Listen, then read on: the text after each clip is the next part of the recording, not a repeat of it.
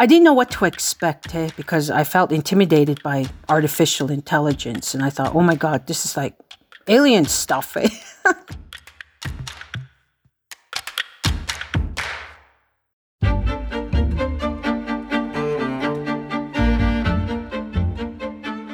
Laverne Wells was in her 50s when she decided to get a bachelor's degree. She had wanted to go back to school for a while, but life got in the way.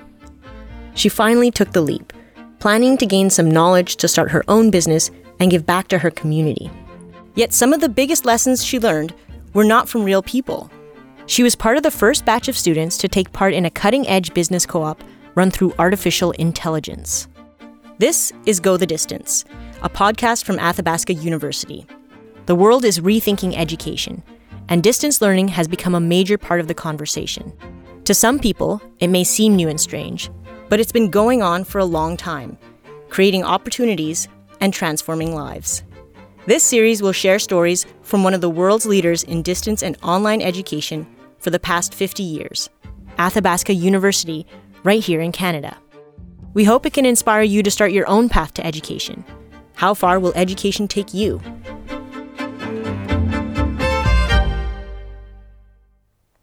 Laverne is from the Blood Tribe First Nation near Lethbridge, Alberta. In the late 90s, she went to Lethbridge Community College, unsure what she wanted to study. I didn't really know what I wanted, hey? So I kind of took like general studies and then I found an interest in business, and that's when I pursued the business uh, degree program. I saw more opportunities in that area. I could be an entrepreneur or I can do this or do that. So she graduated with a diploma in business administration. She got a job in the Blood Tribe Department of Health, where she worked for four years before moving over to their housing department, where she spent the next eight years. I really enjoyed my job. You know, I, I loved working at housing. Even though it's stressful, you know, I was told, you know, if I could survive working at housing, I can survive any department. Laverne had to keep a lot of people happy, and she had lots of responsibilities. Conducting home visits, you know, answering client inquiries, selecting for new housing or for minor repairs. There's so many different programs that um, housing has to offer. It wasn't easy, and she was seeing firsthand symptoms of the housing crisis on reserve, like deteriorating homes and overcrowding. There's a lot of factors. It's not just one thing why we have these crises, hey? But despite the difficulties, she says the job was satisfying. Because, you know, you're dealing with people's lives on a daily basis. You know, this is their home, their sanctuary. We all want to come, you know, live in nice, comfortable, you know, homes, hey?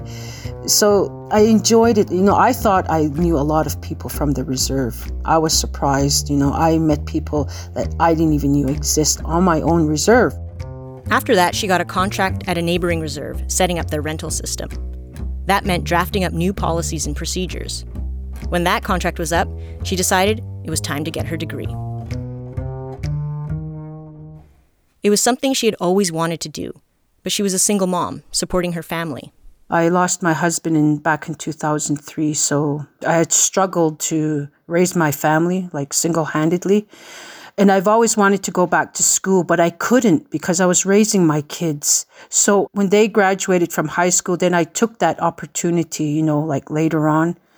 That's when I decided, well, now's the opportunity for me to go back to school because I wanted always wanted to get my degree. So here I am. Laverne wanted to start a business though she wasn't sure exactly what it would be. So she enrolled in a Bachelor of Management at Athabasca University to help develop the skills she needed. She was self conscious about going back to school at her age. Those feelings came out when she took a couple of electives in person.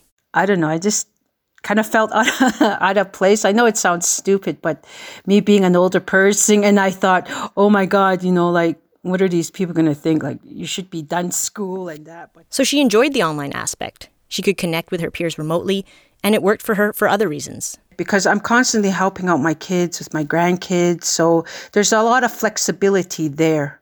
And, you know, if I wanted to work, I could go back to work.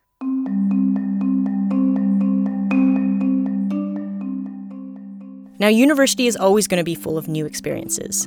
But for Laverne, something completely unprecedented was waiting. Laverne was going to participate in a new business co op run through artificial intelligence.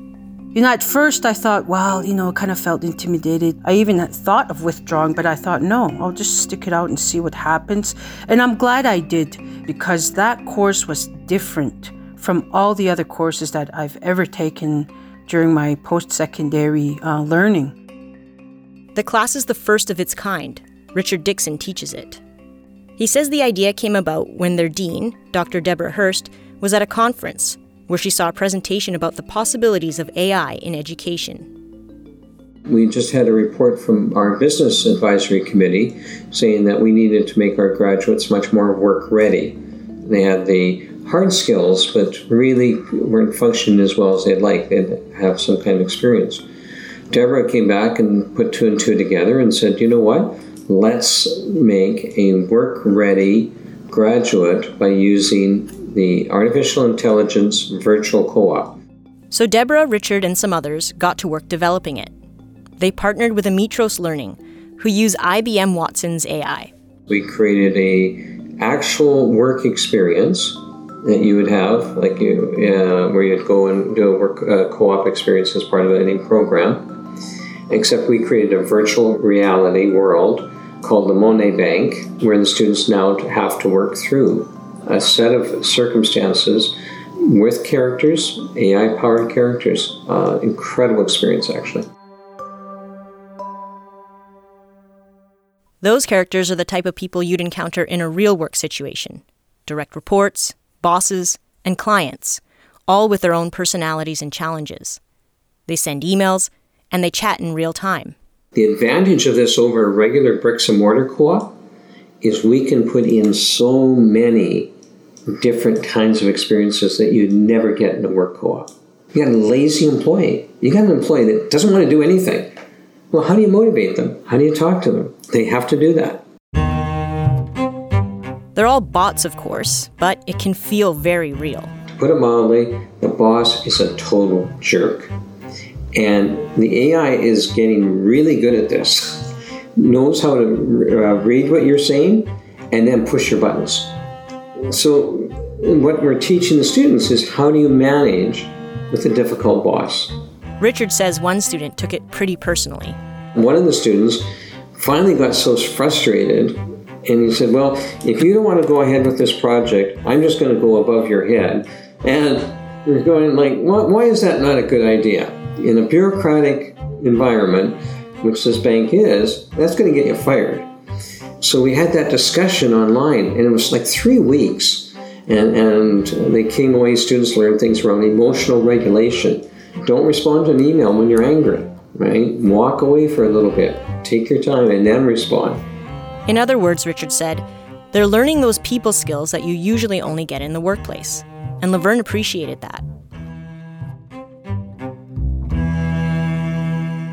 When you're going to school, they only teach you the theory aspect of any profession.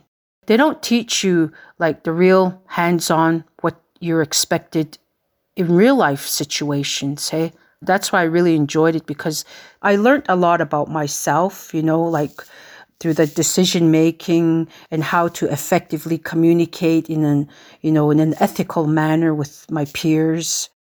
During her time at Athabasca U, Laverne came up with a business plan that built on her past experience. I wanted to start a consulting business. I wanted to focus specifically on First Nation housing communities. I named it LW Consulting. I don't know, it could change because, you know, I'm not going to waste too much time on the name because I have a, still a lot of work to do.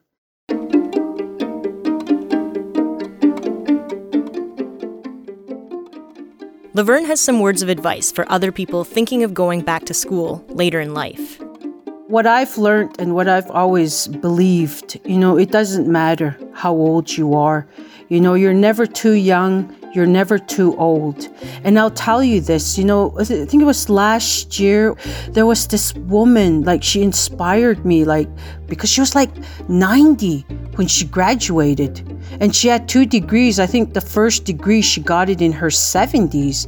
And here I am, 20 plus years younger than this woman, and I'm feeling insecure about my age going back to school. Like, that's nothing. if you have it in you to go to school, by all means, go back because education is the key to success. I've always believed that, and that's driven me.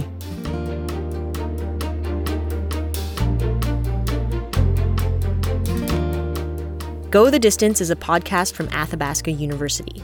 AU, Canada's online university, has been a leader in online and distance learning for more than 50 years. For more information, go to athabascau.ca.